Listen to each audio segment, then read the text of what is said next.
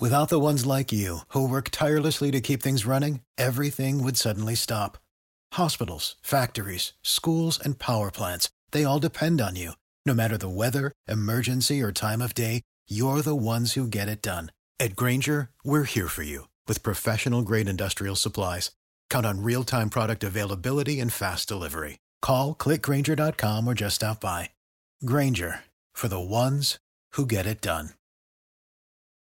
Every team, every topic, everywhere. This is Bleav.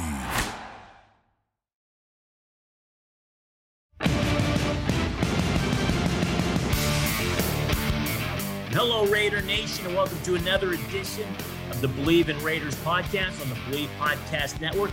I'm Dennis Ackman. Please be joined by former Raider great Stanford Routt. Stan, how we doing? Pretty good, man. Uh, we started college football last night. We are now about to be in the NFL season next week, so you gotta love this time of the year, especially if you're somebody like me. You called UC Davis and Tulsa. How was that? Oh man, uh, UC Davis came out victorious. They got a young quarterback, Hunter Rodriguez, makes plays with his feet and his arm. I think uh, Coach Hawkins came out with a good game plan, and you could tell from the very opening kick that UC Davis felt like they belonged on the same field as Tulsa, the Golden Hurricane, and it pretty much showed throughout four quarters. And I think that Tulsa probably has a little bit more depth but definitely you could tell which team wanted it more, which team had more grit. Because the fourth quarter coming up with big interceptions, the running back Gilliam and Larison and those guys, I think that you really are going to see um, a big year out of UC Davis Aggies. And they're a Division two school or one double O, whatever they're calling it these days. And they actually pulled yeah, off the upset. They're FC. They're FCS basically. Right, but they beat Tulsa. Yes, they beat Tulsa in 1917. Wow. All right, Stan. There's a report your alma mater, University of Houston, could be headed to the Big 12. What kind of strings you pulling behind the scenes, man, to make this happen? Oh, I'm not pulling a damn thing. Uh, simply because, trust me, I, I mean that that right there is for the Tillman Fertittas of the world. Like they like I, I don't I don't I don't fit in that weight class yet. But nonetheless, no, I'm not pulling any strings. And to be honest with you, I really don't give a damn about the Big 12 possibly flirting with the University of Houston. And I say this because I remember back in 2016, back when Tom Herman was still at University of Houston, and there were rumblings that the Big 12 was having internal discussions about possible expansion. And University of Houston was one of the teams that they were having conversations about. And it's pretty much nothing more, or should I say nothing worse than you know that girl that flirts with you just to get to the point where you can like ask her on a date, you got to muster up the strength. You're already kind of sweating a little bit, palm sweaty, and then she's like, "Oh, uh, I just, I just kind of like you as a friend, not really like anything else," and and something like that. And I say this because UT and Oklahoma run the Big Twelve. Sure. That's that's number one. That's obvious. It's a given. UT and Oklahoma were never going to let University of Houston in the Big 12 because they would have had to compete with University of Houston for recruiting grounds because UT and Oklahoma both recruit a lot of players from the Houston area. So imagine this if U of H is in the Big 12, they can no longer use that trump card of, oh, I mean, well, you know, we play on Fox and ABC and ESPN every weekend.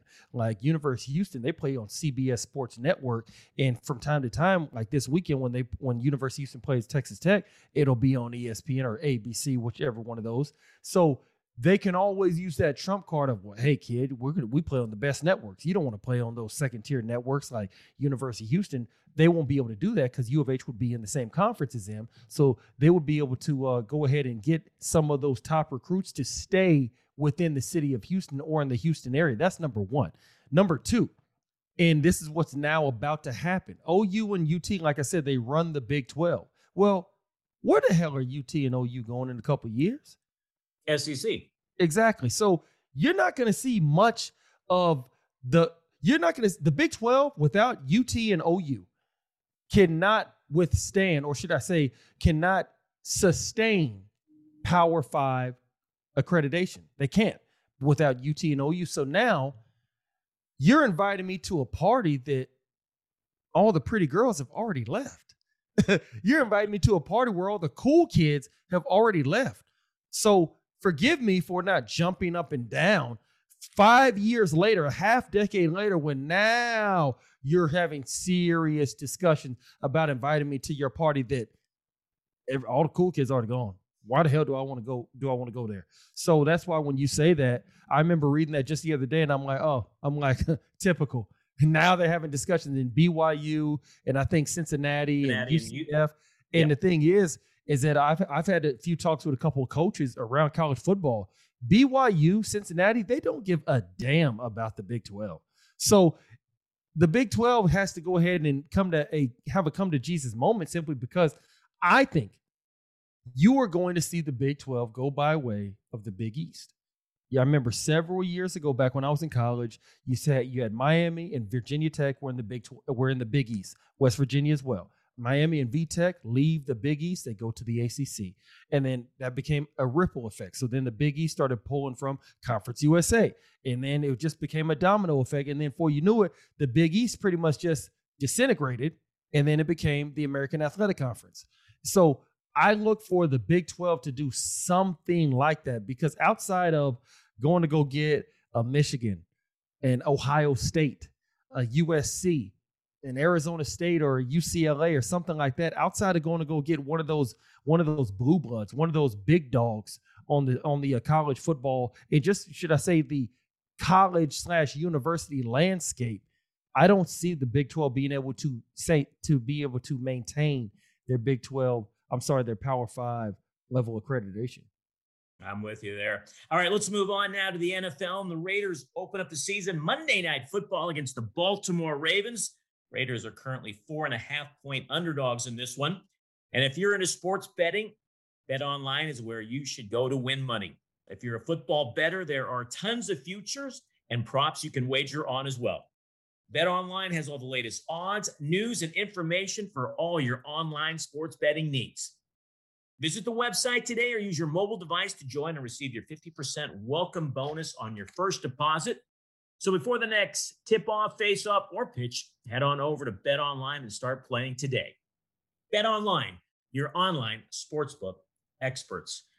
All right, Stan, Raiders roster is set. 53 man roster is ready to go. And one of the surprise moves I thought was Karl Joseph getting released. You know, they signed him back in April, and I thought he would come in and provide some leadership for that young secondary in the back end. I know he missed the first two exhibition games and played the third one against the 49ers. And you know, when Gruden was asked about it after the game, he's like, oh, I just wanted to get the rust off of Joseph. And well, apparently it was more of an audition for him than that, Stan. And coaching staff didn't see what they liked. They've moved on.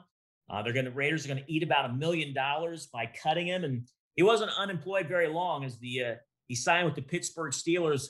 What other moves perhaps caught your eye? Oh, that was probably the uh, the one that probably caught my eye the most. But I think everything else pretty much was what I expected.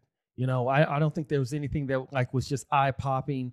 Pretty much, you kind of kind of already knew the depth chart was intact. Pretty much at the beginning of, of training camp, things like that. So I didn't see anything, at least unbeknownst to me, that uh that really was a head scratcher.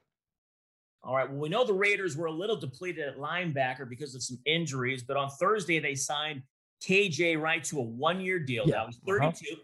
He spent his entire career with the Seattle Seahawks. He's obviously familiar with Gus Bradley's system, having played from him from 2009 to 2012. Yes. I mean, Stan, he's coming off an impressive year 86 tackles, two sacks, two fumble recoveries, and one INT. And I was looking at the numbers. That's better than any Raider returning linebacker except for Morrow, who had three sacks last year. So he's obviously an instant upgrade. And they've also oh. added Denzel Perryman to the mix. So now, Stan, you know what? I'm thinking, I'm looking at this Raiders linebacking corps, and I know I've been very pessimistic when it comes to the defense. As you know, you called me out for it, but I'm starting to get a little bit optimistic about this group. I mean, Littleton, Kwiatkoski, Perryman, KJ Wright, and then Nicholas Morrow comes back. I'm starting to feel a little bit optimistic about this group. You're coming around, Dennis.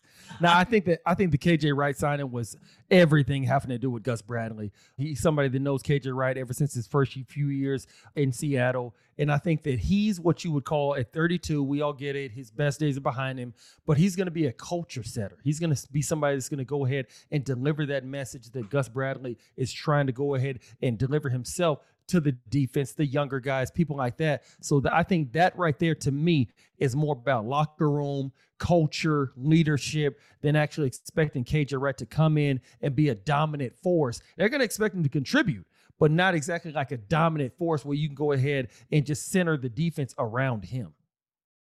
Stan, let me ask you this. I want you to take me back to your playing days. When you were going through training camp, 90 guys in there, were there some guys you maybe stayed away from or didn't want to get to know as well because you know what? You thought these guys aren't going to make this team. I mean, I wouldn't say it was deliberate, but I think there were probably some guys where I did not feel as moved or I didn't feel as motivated to get to know on a deeper level just because I did not think they were going to make the team. I didn't think they were going to be there that long. And I can tell you like this as a player, or should I say a former player, you know who has a shot at making the team and who doesn't. And a lot of time it's not because whether the guy can play or not, but every team at every position, there are just the GM, the head coach, whatever, that there's a group of people in each position that those are the coach's guys. Those are the ones you know they're going to make the team. They're going to be high on the depth chart, things like that. And so, just off of the numbers game, the logistics alone, even uh, back at the defensive back position, back when I was in Oakland, we already knew, okay, I'm to be here. Nnamdi, Huff, Tyvon, Chris Johnson, uh, DeAngelo Hall, uh, Lito Sheppard, uh, Duane Starks, Tyrone Poole, whoever, depending on what year it was. So you already knew that it may have been two spots at the bottom of the depth chart that were up for grabs, and simply not not because some of the guys that came in couldn't play. There were some guys that came in that they really could play, and they easily could have contributed. But just off the simple fact that okay, you know what, Al already has his guys. These are the ones he likes. These are the ones that are definitely going to make the team. So you already knew that it was going to be an ultimate game of musical chairs, and there was going to be some people that just simply got left without a chair to sit in. And once again, I will go ahead and repeat: it's not because they couldn't play. It's just because it's musical chairs. It's only so many spots, and several of them are already spoken for. Stan, when you became a veteran leader uh, in that secondary, did the coaches ever come to you about, you know, hey, should we possibly keep this guy, or how does this guy fit, or who fits better? Uh, what we're trying to do? Anything like that ever happened? No, pretty much for the most part, the coaches they coach. Al was the owner, and we didn't cross lines in between. I can tell you that there was one time going back into the 2009 season. I do remember that Al he wanted a lot of the DB's opinion because he was trying to decide should he draft Michael Crabtree, Darrius Heyward-Bey, or Jeremy Maclin out of Missouri. So there was one time where I was asked for my input, but not about the defensive back group, but just about as far as who do I think is the best receiver coming out of college and who should they be looking to draft? Well, we know the Raiders took Darrius Heyward-Bey, and I remember that draft. I'm like, please take Michael Crabtree. Please take Michael Crabtree. Who did you recommend, Al? Mm, I think back then at the time, I think I recommended Crabtree, and I will tell you why. Not because I felt like he was the best receiver, not not because of that, but just because – with him, I think he was. I think in te- uh, his last few years at Texas Tech, I think he led the NCAA in receiving yards or receptions or both. I forget. It was so long ago, and I fit. And I knew coming to Oakland in that 2009 season, we needed a number one guy. We needed somebody that okay, we know that he can carry the load, so to speak. And with a Jeremy Maclin out of Missouri, with Darrius Heyward-Bey, obviously out of Maryland, they were burners. And I always felt like they would excel on a team where they were asked to be like the number three receiver.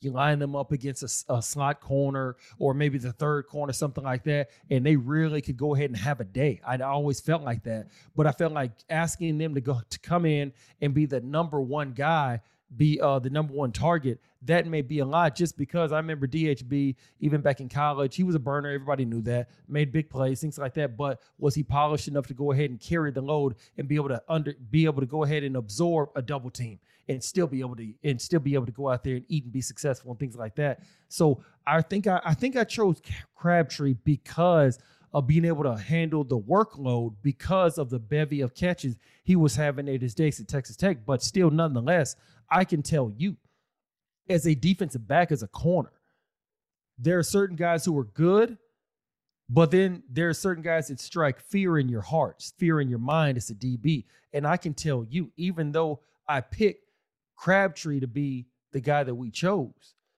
lining up at a game, I'd be more nervous lining up against DHB than I would be Michael Crabtree just because he was more of a possession guy. And I and, and as a corner, the people that really make you nervous are the ones that can make big plays. the ones that can make the splash plays. I remember Moss told me this years ago. He said, Routt, the guys in this league who are going to give you the problems are the big guys who can run. And those were guys who gave me problems. So as far as uh who I'm getting ready to line up against and who's gonna make me think a second or third time, it would be it would have been DHB more so than Crabtree. Interesting. You would have made for a good scout, Stan. Hey, uh, Mike Sando of The Athletic.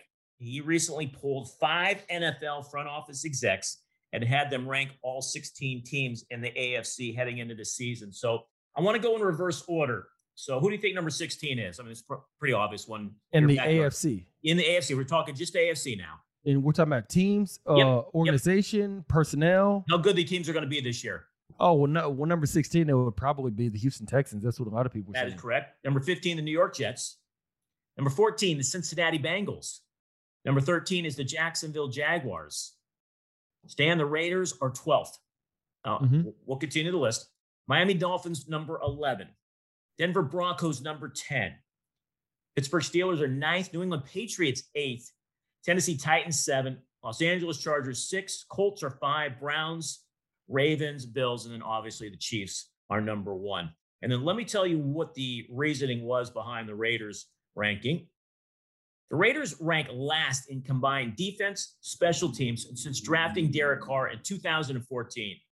They rank last since Jon Gruden became head coach. I mean, they finished eight and eight last season on the strength of a strong offense led by Carr. They turned over multiple spots on their offensive line in an effort to get younger. They hired Gus Bradley to install a safer defensive scheme. Safer. One voter said, I think they're going to be better because of their pass rush, but they're not good enough to compete for a playoff spot. What are your thoughts on the Raiders ranking 12th in the AFC, according to some NFL execs? Well, I can tell you like this. Obviously, you have the Houston Texans at number 16. They're they're they're a clear they're a clear last place. At least that's what's being presumed right now. I still think the Texans are probably going to still win four or five games just because it's the game of football and nobody's going to go out there and be 0 and 17. That's my per, that's my personal belief. Now, as far as the Raiders being number 12, I think everywhere between 8 to 12 will probably be separated by a game to a game and a half, if that. So I think that that's just a matter of okay, do I like Pepsi over Coke or vice versa as far as choosing number 12 or number 8 in my opinion. I think after you get past the Chiefs, the Bills, the Ravens, let's go and throw the Browns in there. We got to see if Baker can go ahead and do it a second year in a row. The Colts because they won the division last year. I think once you get past 5 or 6, it really is just kind of like a crapshoot of whether like okay you know what do i like the blue one or do i like the black one like there's no definitive separation so i could easily see why somebody would do that now me being on the optimistic side they went eight and eight last year. There's also three games they blew right at the last second, so they could easily been eleven and five rather than eight and eight if just one or two plays go the opposite direction. So I think as easily as somebody's ranking them number twelve, they could easily wind up being number seven or eight, uh, sneaking in the playoffs, something like that, because they did beat the Kansas City Chiefs at Arrowhead last year, and we're about to beat them a second time and sweep them at Allegiant Stadium had we not had a blunder in the back end of the defense. But I digress. So I'm not really surprised because they went eight and eight last year. They had defensive woes. To the naked eye, they did not go out and make a splash signing. They did not make a splash trade, acquisition, uh, uh, any sort of a draft pick. They didn't draft Patrick Surtain. They didn't draft Jaycee Horn. They didn't draft Micah Parsons. So I can see why one would believe, well, the Raiders had defensive problems last year. They're not really going to be any better this year because they didn't make any any extravagant type of acquisition. So I could see that logic. But I just choose to believe that Gus Bradley is going to simplify things, and you're going to see guys that are more in position than they were out of position last year. And just off of that alone, and I tell this to my high school kids if you just simply are in the right place, just in the right place, that's it. You're probably going to win one or two more games just off of being put together and being sound. So just off of that alone, you're looking at 10 and 7 already different than 8 and 8 last year. Yeah, I mean, I looked at the three teams, or maybe let's go four teams that they put ahead of them. At number 11, I mean, Miami, I think they've got some pieces in the right place. I think it all hinges on Tua. How is he going to play a quarterback? Yes. I'm not even sure if Miami sold on Tua. Exactly. Second year. And they went 10 and 6 last year. Yeah. Denver, I mean, come on now. Teddy Bridgewater, how much better does he make them? Uh, I don't know. I think- don't know if Denver's I better than the Raiders. I think because of the fact that Teddy Bridgewater does not turn the ball over because he's not careless and reckless with the ball, a lot of people, a lot of the prognosticators, they are assuming that that is going to just want, like I said, just off of the fact that you're not going to have the silly turnovers and you're going to have somebody who's a little bit more buttoned up under center. Just off of that alone, that's going to translate to about two more wins this year as opposed to last season. Pittsburgh Steelers come in at number nine. I mean, are we going to see the Steelers that started what 11 and 0 a year ago, or the one that stumbled down the stretch and got knocked out in the first round by the Cleveland Browns? I mean, Ben has clearly slimmed down. They've drafted Najee Harris, running back out of Alabama. So who knows what Steelers team we're going to see? The Patriots, you're going to put them at eight with a rookie quarterback, Mac Jones. I don't know. Prove it to me. Uh, that that one you got to prove it to me. I'm not sold on the Patriots uh, as the number 18. And then one through seven, I don't know, Stan, if I can really argue with that. Chiefs, Bills, Ravens, Browns, Colts, Chargers. I mean, we talked about the Chargers last week. I think they're the real wild card. I think if they could stay healthy, they can It- definitely compete. But you know, If. injuries have been. Yeah, I know. It's a and that and that's the main thing. If Yep. you know what I mean, like Yeah, so for so for so many games, you saw how even with Anthony Lynn as the head coach, how they just simply blew leads in the fourth quarter on top of the injuries that they've been snake bitten by. But they've they've had several games where they just simply did not finish strong in the fourth quarter. How do we know that that's going to be short of what? Just because they have a new head coach. So I think that once you get past five, once you get past six, I really just think like it's just a mud pile right there, and it just comes down to who's going to have a better game, two or three more Sundays out of the year than they did the year before. But nothing's so nothing's definitive after you get past the Chiefs, the Bills, the Ravens, teams like that. So it does not shock me at all. I'm not surprised by it, and I think that because of such a lower ranking, it's much easier to fly under the radar. You can sneak up on people, and then before they know it, you're already standing on top of them. Well, Raiders GM Mike Mayock, he met with the media earlier this week and he said, look, at he goes, expectations are high in the building and we expect to be a playoff team. And here's Raiders GM Mike Mayock. First year I was here, I think I was excited because it was um, the uh, you, know, you bring a group of kids in that you, and you're kind of nervous about it. We started out six and three that year, I think, or six and four, um, and the kids played pretty well. And we just didn't play well going down the stretch, and I was really excited heading into that season. Young guys played pretty well. It was fun to watch. Um, last year, I was kind of had mixed emotions. I was very excited, but the the lack of training camp I'm not sure if people really understand it. And all 32 teams deal with it, right? So I'm not complaining. Please don't take it that way. But it's just a different developmental path for the young guys, right? So, you know, I think the the most obvious example is our little nickel running around out there, Meek, and eh, you know he's playing outside, he's playing inside. We didn't see any of the quickness, energy, disruption, and explosion last year that we're seeing this year.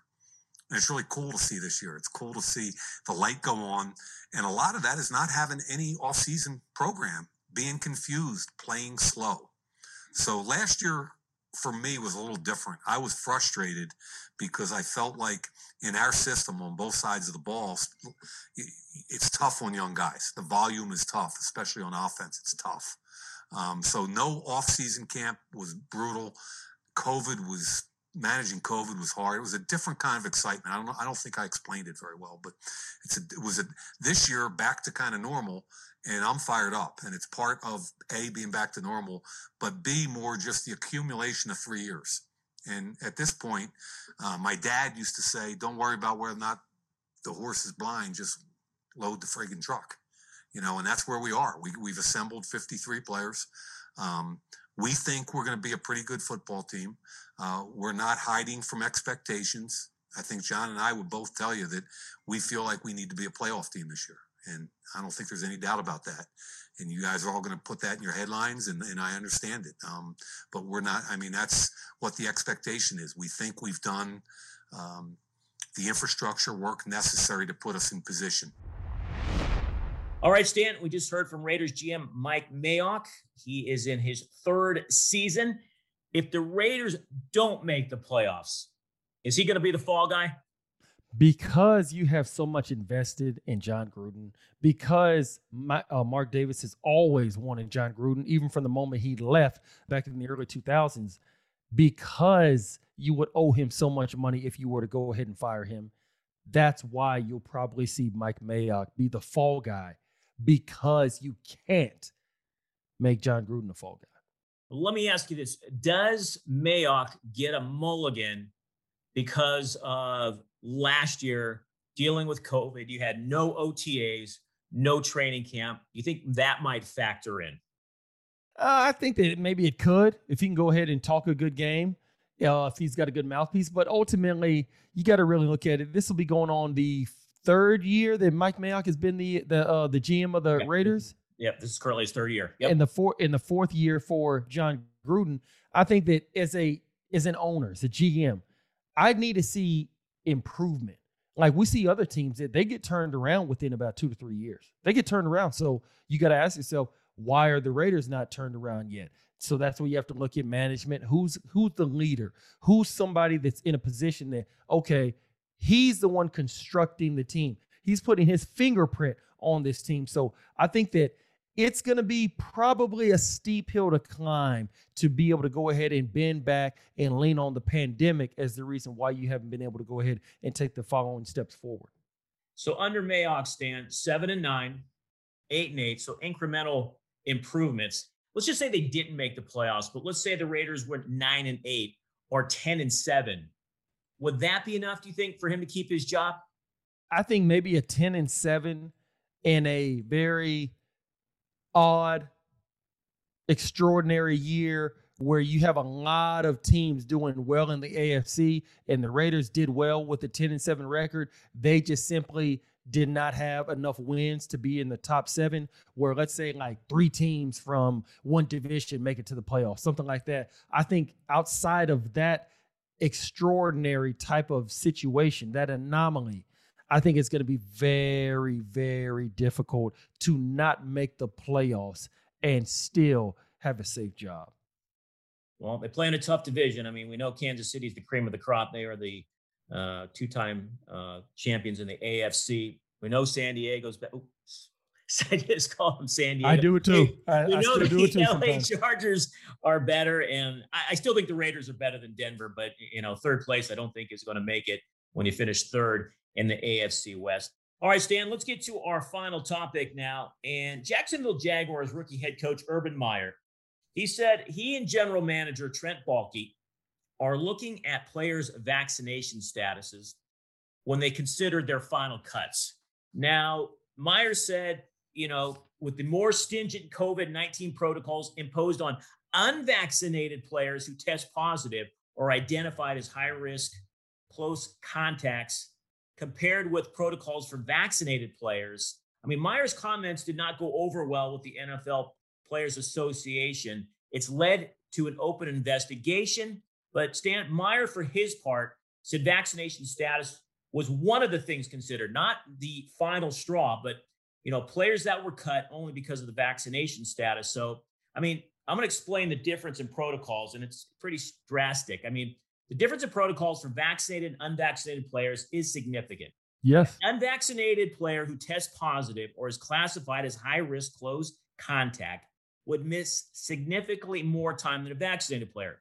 So, vaccinated players are tested weekly, and those who test positive are required to be out for 10 days or can return sooner once they receive two negative tests separated by 24 hours.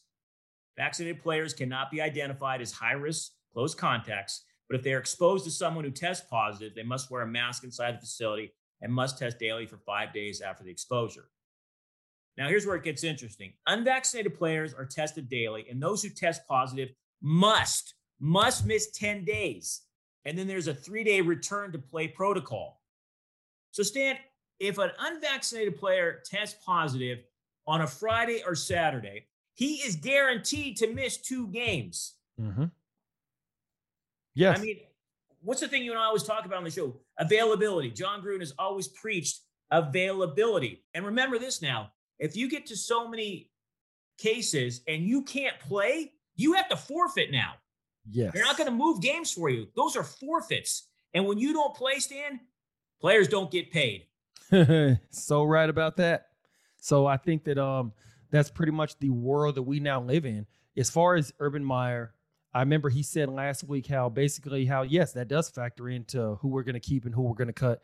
And then obviously somebody from upstairs went and whispered in his ear, "Hey, Urban, go ahead and you know walk this thing back. We can't have this PR nightmare or whatever." So then they come out, they say that a person's vaccination status had no bearing on who we're going to cut and who we're going to keep. Uh, blah blah blah blah blah. You know you're lying, and every other team is lying as well. Because when we look at the New England Patriots, I'm pretty sure Cam Newton's not being vaccinated played a part in the reason why New England cut him when they did. Because just like what you said, I have to make sure that you're available. And if you're in a position where you could be out here catching COVID, you're not vaccinated, it's already been very apparent that the NFL has said that it's more stringent rules and uh, on players and teams that aren't vaccinated.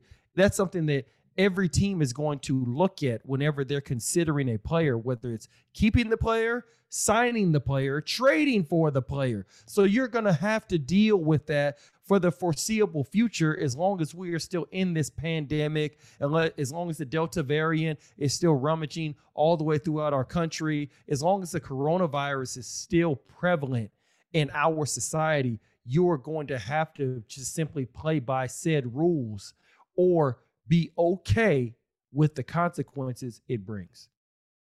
Stan, we all know Urban said out loud what every franchise is talking about behind closed doors. I mean, we know that. Yes. So, kind of a two part question for you. If you were a current player right now, and if one of your teammates was unavailable because he was unvaccinated and couldn't play, how would you feel about that? And then, as a former member of the NFLPA, can they really do anything with this investigation from stopping teams from cutting a guy because he's unvaccinated or one of the reasons? I don't think that uh, the NFLPA can really do anything just simply because it is still a league that is mostly unguaranteed contracts. You got some people with high guarantees. I remember a couple years ago, Kirk Cousins had a full, fully guaranteed, fully guaranteed contract, things like that. But as long as contracts are not fully guaranteed, you're always going to still be at the mercy of the owners to a certain degree. But I think that it's very clear. Like, once again, like I said last week, this is a privilege, not a right. Period. It doesn't matter how fast you are, how strong you are, how quick you are, all of that. Don't matter how tall you are, whatever. Don't matter how strong your arm is as a quarterback. It's a privilege to play in this league. And you are literally telling your employer, hey, sign me, pay me a lot of money. But oh, yeah, I also want to be able to do whatever the hell I want to do. Where on planet Earth can you get that type of a deal where you get paid a lot of money and the person who pays you a lot of money, you don't have to do anything that they ask you to do or anything they tell you to do? That does not exist on planet Earth. If it does, please point it out to me so I can go work there. So I think for players, you just got to go ahead and accept whatever decision you make, you got to be willing to live with the consequences. And if not, then you have to really seriously think why the hell are you doing this if you're not willing to live with the consequences? Would you want to play with a guy like Kirk Cousins, who's the quarterback, is supposed to be the leader of that franchise?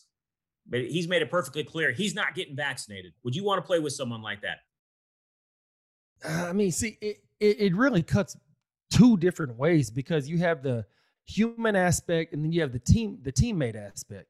And from a human standpoint he's a grown man. He can do whatever he wants as long as he's keeping his family safe providing for his family. Whatever he chooses that's his business that's his body. He can do whatever the hell he wants. He's a man. So i think that or should i say he's an adult. But when you look at the teammate there's the part of the team where you have to give up the i for we.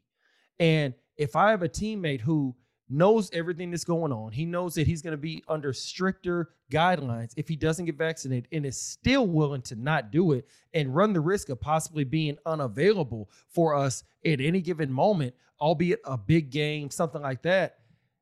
There is the rain. There is a uh, there is a, a a hint of selfish. There's a hint of not being a team player. There's a hint of just simply being more narcissistic than it is thinking about the team. So it really kind of cuts both ways. And the dichotomy of it is what's the most perplexing because, on one hand, you're not going to go and condemn your neighbor because he decided he didn't want to get vaccinated, him and his family. But if it's your teammate, you're going to hold that against him because you feel that now he's putting your success at risk because your livelihood. He's putting your livelihood at risk. And, Yes, and and livelihood. So I think that that's a tough one. But on the spot, I probably would have somewhat of an issue with it because I would view it as being extremely selfish. Even though I know that there's a man aspect, there's a father aspect, there's a grown man aspect, there's a I have a family aspect where I mm-hmm. want to put my family in the best position so they can be safe. And that that simply may disagree with my philosophy. So I mean that's a tough one. I would really have to I'd have to go ahead and and be cognizant of myself to not allow that to affect how I interact with that said person because they have a family, they provide for their family, this, that, and the third. So I cannot completely just go and throw that that uh that aspersion on them. You guys won your season opener last week. What, 35 28? Uh, something like that. Yes, but uh, yeah, we won our season opener. Yes, we did.